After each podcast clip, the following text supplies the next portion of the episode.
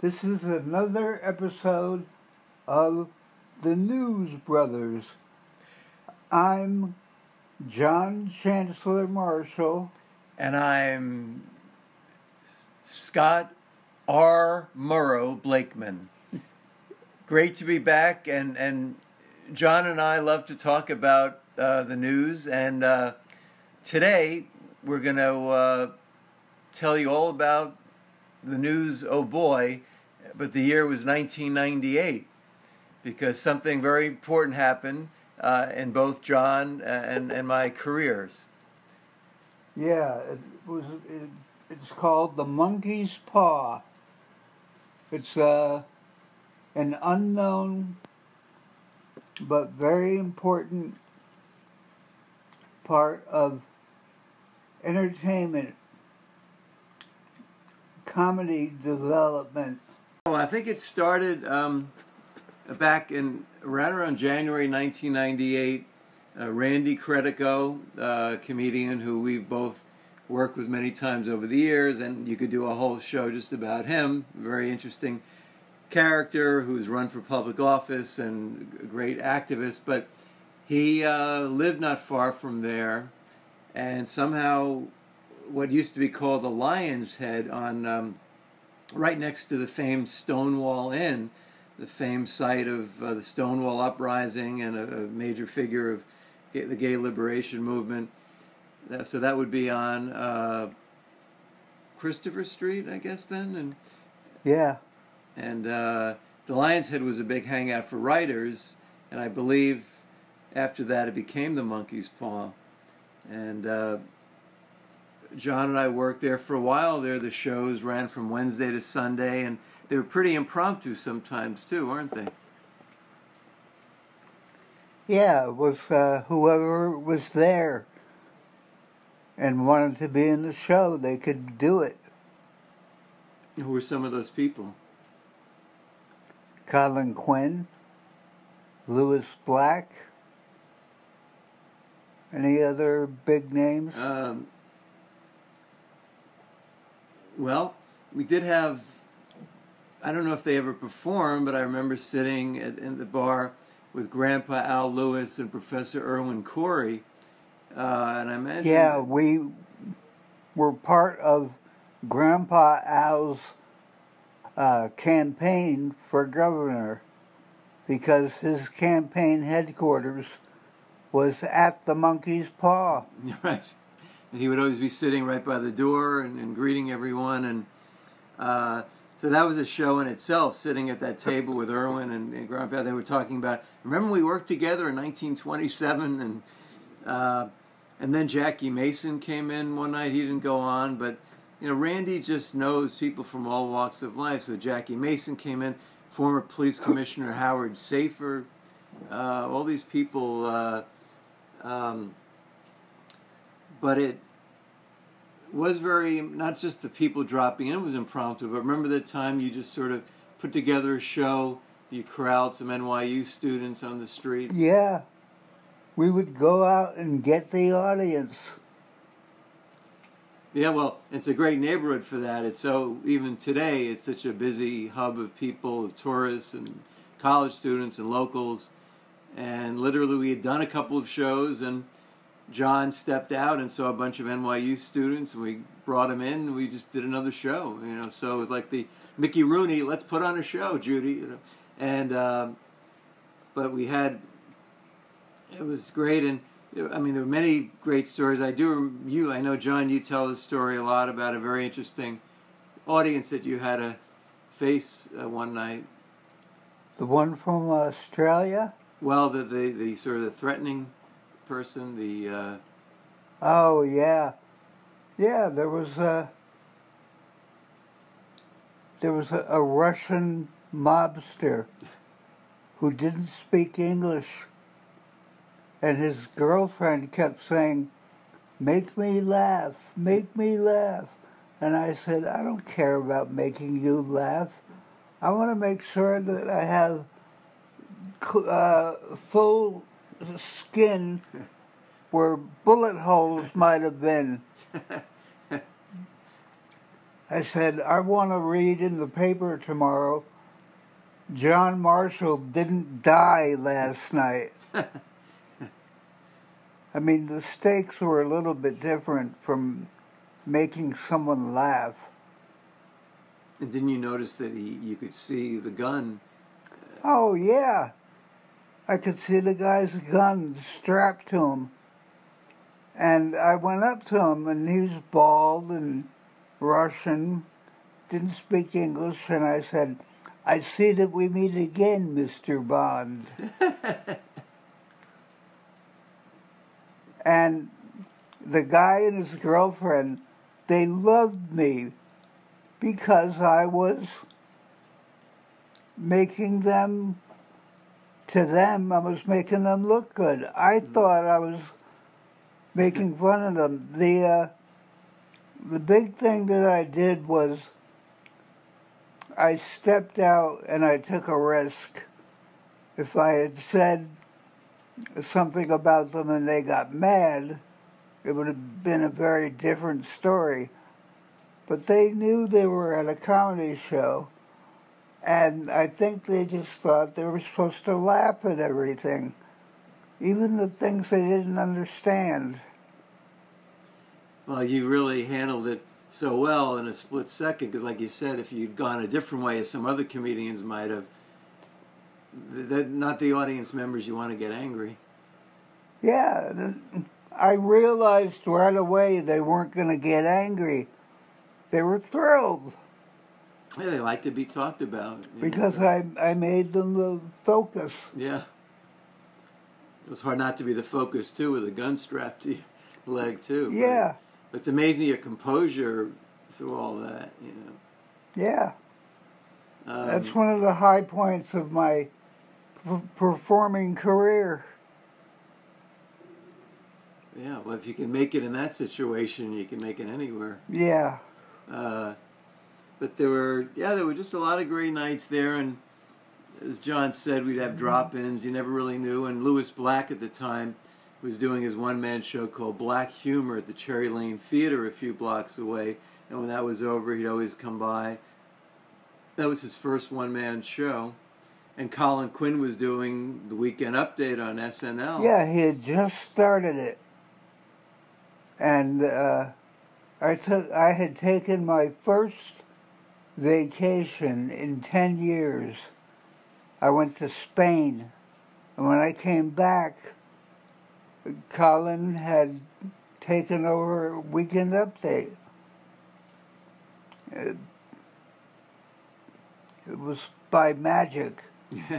and then I uh, wrote for him. He didn't have a staff, or he had a staff, but they, I don't know, they dismissed the staff or they got rid of it mm. because he didn't have any regular writers. So I was writing for Colin, and the first time I did it, I sent him three jokes, and he did one on Weekend Update. The next week, I sent three jokes, and I got nothing on TV. And the next week I sent three jokes and got nothing. So finally I said to Colin, what do I have to do? You know, you liked my first batch. And he said, John, most people send me 40 or 50 jokes. Well, from then on, I never went below 50. Hmm. It was a pretty good track record to get one one out of the first three, and then but, but then, yeah, and then you continued having more uh, on the show, and yeah, I I had a lot for uh, Colin on SNL, and some weeks I would have two jokes well, there's only 15 jokes, so I had a pretty high percentage. and uh, I started playing with. He's uh, looking behind him, and there's a picture, a news picture, and he would have a funny caption to go with it. And I did that over and over, and I found that that was uh, a key to getting my stuff on because nobody else was doing that. I always told people, especially when I had students, when I had uh, a comedy writing class, and I said, if you if you can do something and nobody else has it, you can become indispensable. The thing that you need to do any kind of comedy, whether it's stand up or improv or sketch, you have to have freedom. You have to have the freedom to do what it occurs to you, and you have to do it pretty close to the moment that you figure out what it is. And the master of that, in a stand up sense, aside from you, was Dan, Mm. Dan Vitale. And I used to not know how he how he figured out what was coming next because he seemed to be all over the place, but he wasn't. He had a method and he stuck to it. And I've seen people on in movies and TV doing stand up. And my favorite one that I ever saw uh, that way was Richard Pryor. And Dan was the closest in real life to a comedian like that that I knew. I mean, Dan had, let's say, Dan had issues, and he was, he went to rehab something like six or seven times. He uh, created with me, we collaborated on a one man show about Dan's experience uh, going to rehab with uh, these Franciscan friars or whoever they were. And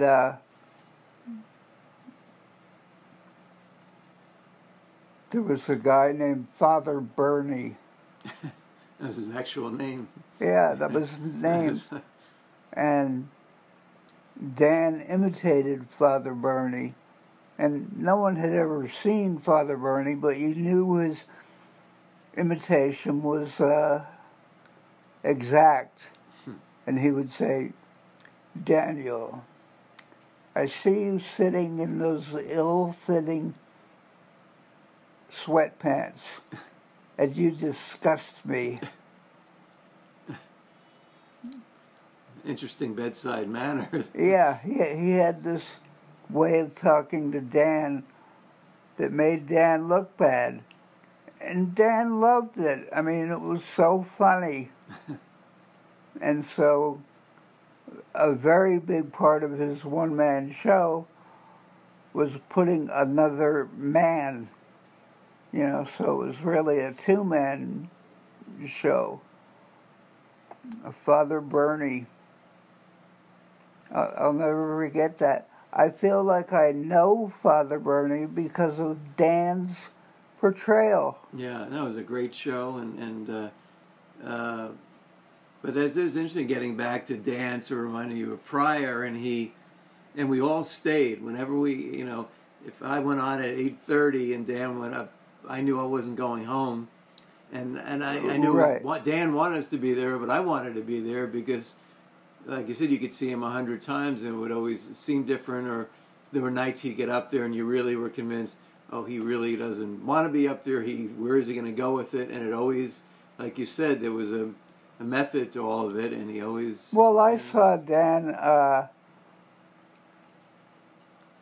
I'm convinced I saw him bomb on purpose and start a set where he got no laughs. And you know what it's like to stand in front of people trying to be funny and you're getting nothing. You're getting no response. And a lot of people, including me, can't stand that. You want to hear people laughing. Well, Dan would stand there. It was as if he was saying, I can wait. I got enough material. I'll just talk. And he would talk for 20 minutes. And then eventually somebody would laugh. And then he would kill. I mean, Do you think he actually planned that? And what, like, as a well, I think so. I mean, I think that I think that Dan needed a challenge besides just performing. I think Richard Pryor had the same thing. He wanted to overcome something so that you could see where he started and where he finished. And some of it wasn't funny at all. I saw Richard Pryor on Johnny Carson once talking about how he did a show where he got no laughs. And I thought, later on, I thought, it's really brave. Because it hurts. Oh yeah, If you, if you get no positive response at all, it's really hard to stand there and continue talking. And you can't say, oh, now let me give you some of my ideas on mathematics. you can't do that. Yeah. You have to stay a comedian. You can't just play the piano or something. no. You it's you're not a variety show. Yeah. You're a comedian. No, and the hardest thing too is when you're getting nothing back, your mind literally shuts down. It's not like you're still, oh, I feel funny, I'll do this or that. You almost sometimes feel like I have nothing more to say, and what's the point? So for someone like Dan or anyone to rise above that, especially if he planned it that way to see how he could escape from it, it's a hard thing to do. And then to kill after all that. Yeah, well, it's like, okay, so I have died for 20 minutes. That's a long time. 20 minutes. It's minutes. a whole set in many, you know, clubs. Yeah, it's uh But that's what Dan would do. And I used to marvel at it. Hi. Are you finished eating?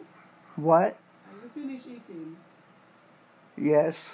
I to get these things out.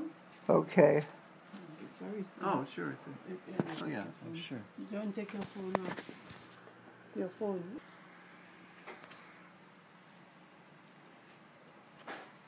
Yeah. uh,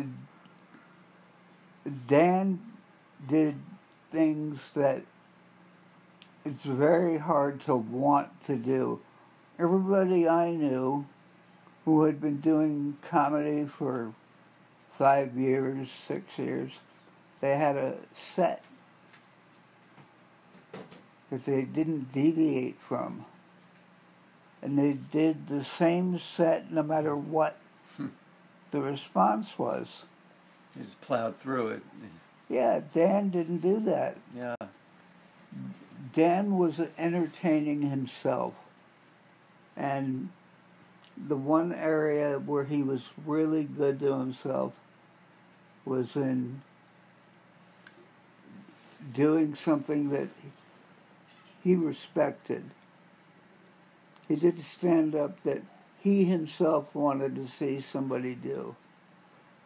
And uh, he told me one day some of his trade secrets and things that he did live. And I thought it was astounding. I mean, he became my mentor. And I learned a lot about stand up from him. So there really was. Um, some people might think he's just getting up there and winging it and, and uncontrolled, but it was He really the never opposite. winged it. Yeah, That's, I mean, that's that's what people think. yeah, But he he had an idea of what he wanted to do. He might he might know I want to hit this point, this point, and this point. But you'd see him two times in a row, and he would do the same bits, but the order would be different, the emphasis would be different. You know, that's what an artist does. That's the way jazz people do improvisation on a saxophone or the piano or something. And I thought it was very interesting that at the Monkey's Paw, we had uh, Cecil Taylor, right, right. an avant garde piano player who's definitely, you know, considered one of the all time greats. I saw him play with his trio at Fat Tuesday. Hmm. But I really saw him at the Monkey's Paw,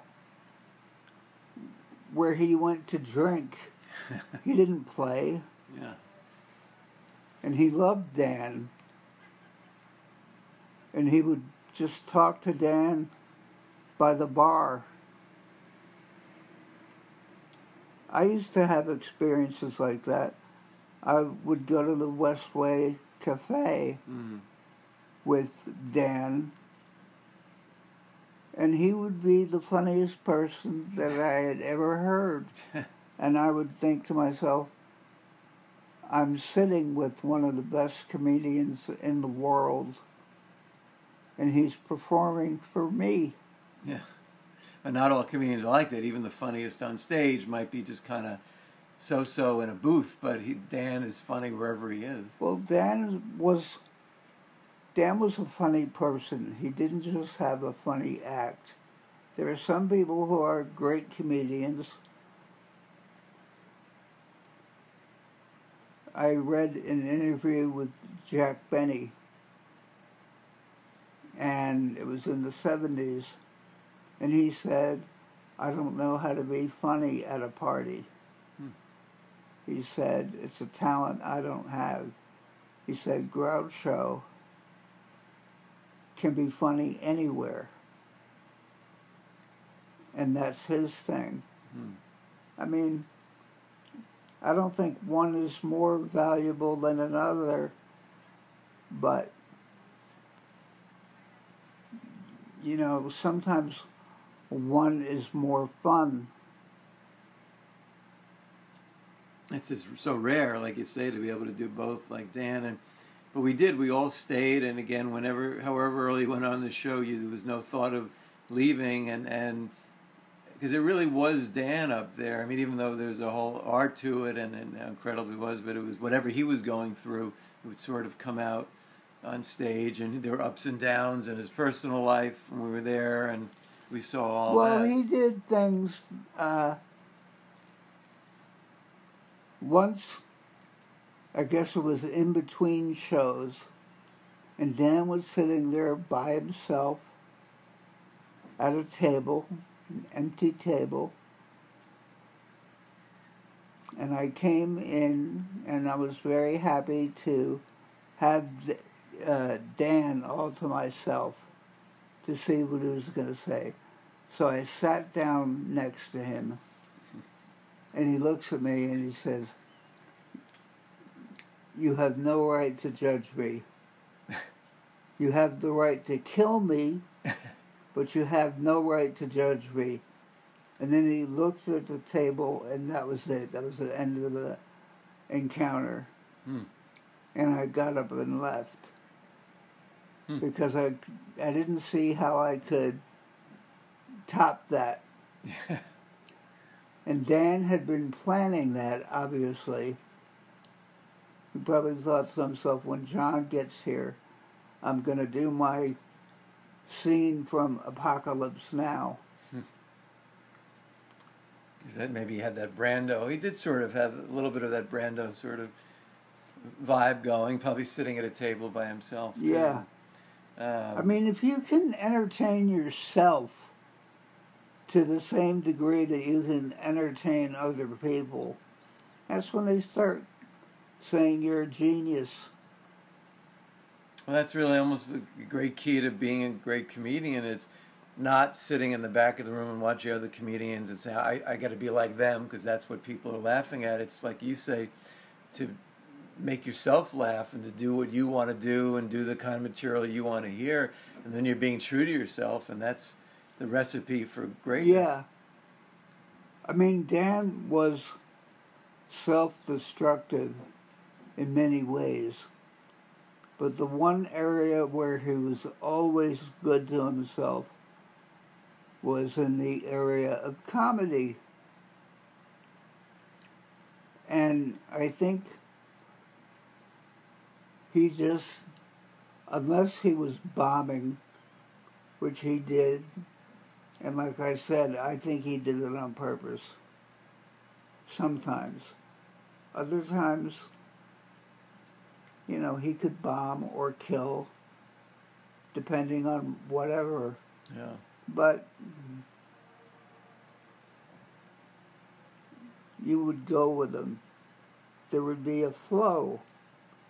You know, he'd be up, and then he would go into a trough, and then he'd come back up, and Yeah, you were you were you were as much watching a writer decide what he wanted to present as much as oh i'm going to watch this comedian and see if it's funny Well, that's why we always watched and stuck around, and however late it was, because it was always worth sticking around to, to watch Dan. yeah i mean i used to see lewis black and colin standing in the back watching dan You don't do that unless you think you have something to learn. Dan, getting back to Dan Vitale, there was a great night when we also had some very interesting people would show up in the audience, and because again, it was in such a centrally located part of Greenwich Village and Christopher Street and Seventh Avenue and Sheridan Square, and um, but someone came in from Mister Rogers' neighborhood. I remember. Yeah. And she was talking to Dan, and she clearly loved what he was doing. And uh, he didn't know who she was, which I think made her uh, happy because nobody was sucking up to her. And there were a lot of people that came by. There was one woman who claimed that she was a character that was in a Bob Dylan song. Hmm. I remember her. Yeah. And she said, he has a lyric where he says, She wrote me a letter, and she wrote it so kind. She told me everything that was in her mind. And I loved hearing that story, but I thought, there's no way to even know if this woman knew Dylan or she was she had found a way to say something at a bar to make people pay attention to her. She could have been lying. Yeah, there was no name. It was just sort of writing a letter, and but it was just fun. The people, it, it just wasn't the typical people coming through, and, and No, it wasn't a typical audience, and it wasn't uh, typical people coming through. and it we were trying to figure out how long it lasted. I don't think it it only lasted for a part of 1998. I mean, um, and I don't quite remember what ended it, but I will say that I, I remember saying, and it was totally true. You would say this, and we would all say this. At that moment, this was the best comedy show in the Yeah. city, Yeah, and on any given true. night. It's really true. I mean, you you would you would watch uh, Lewis Black and Colin would perform back to back. They didn't do that anywhere else. They didn't do it at the comic strip. They didn't do it at the comedy cellar. Right. They did it at the Monkey's Paw. And the Monkey's Paw was a comedy show that was run by comedians. Four comedians. It was all we were all different. I mean, it was such a, a diverse show, but just the, you know, people knew it was funny and smart, and that that set the tone from the beginning. So whoever was there, whatever background they were, they they liked it and got it. And so uh, That's the thing. I mean, you want to perform for an audience that understands you. And that's what the Monkey's Paw was. yeah. Well, I'm glad we got to talk about it today, uh, taking everybody back to the 1998. Yep. the monkey's paw, and with greats like Dan Vitale and Randy Credico and Colin Quinn, Lewis Black, and and the News Brothers, I'm John Chancellor Marshall. and I'm Scott R. Murrow Blakeman.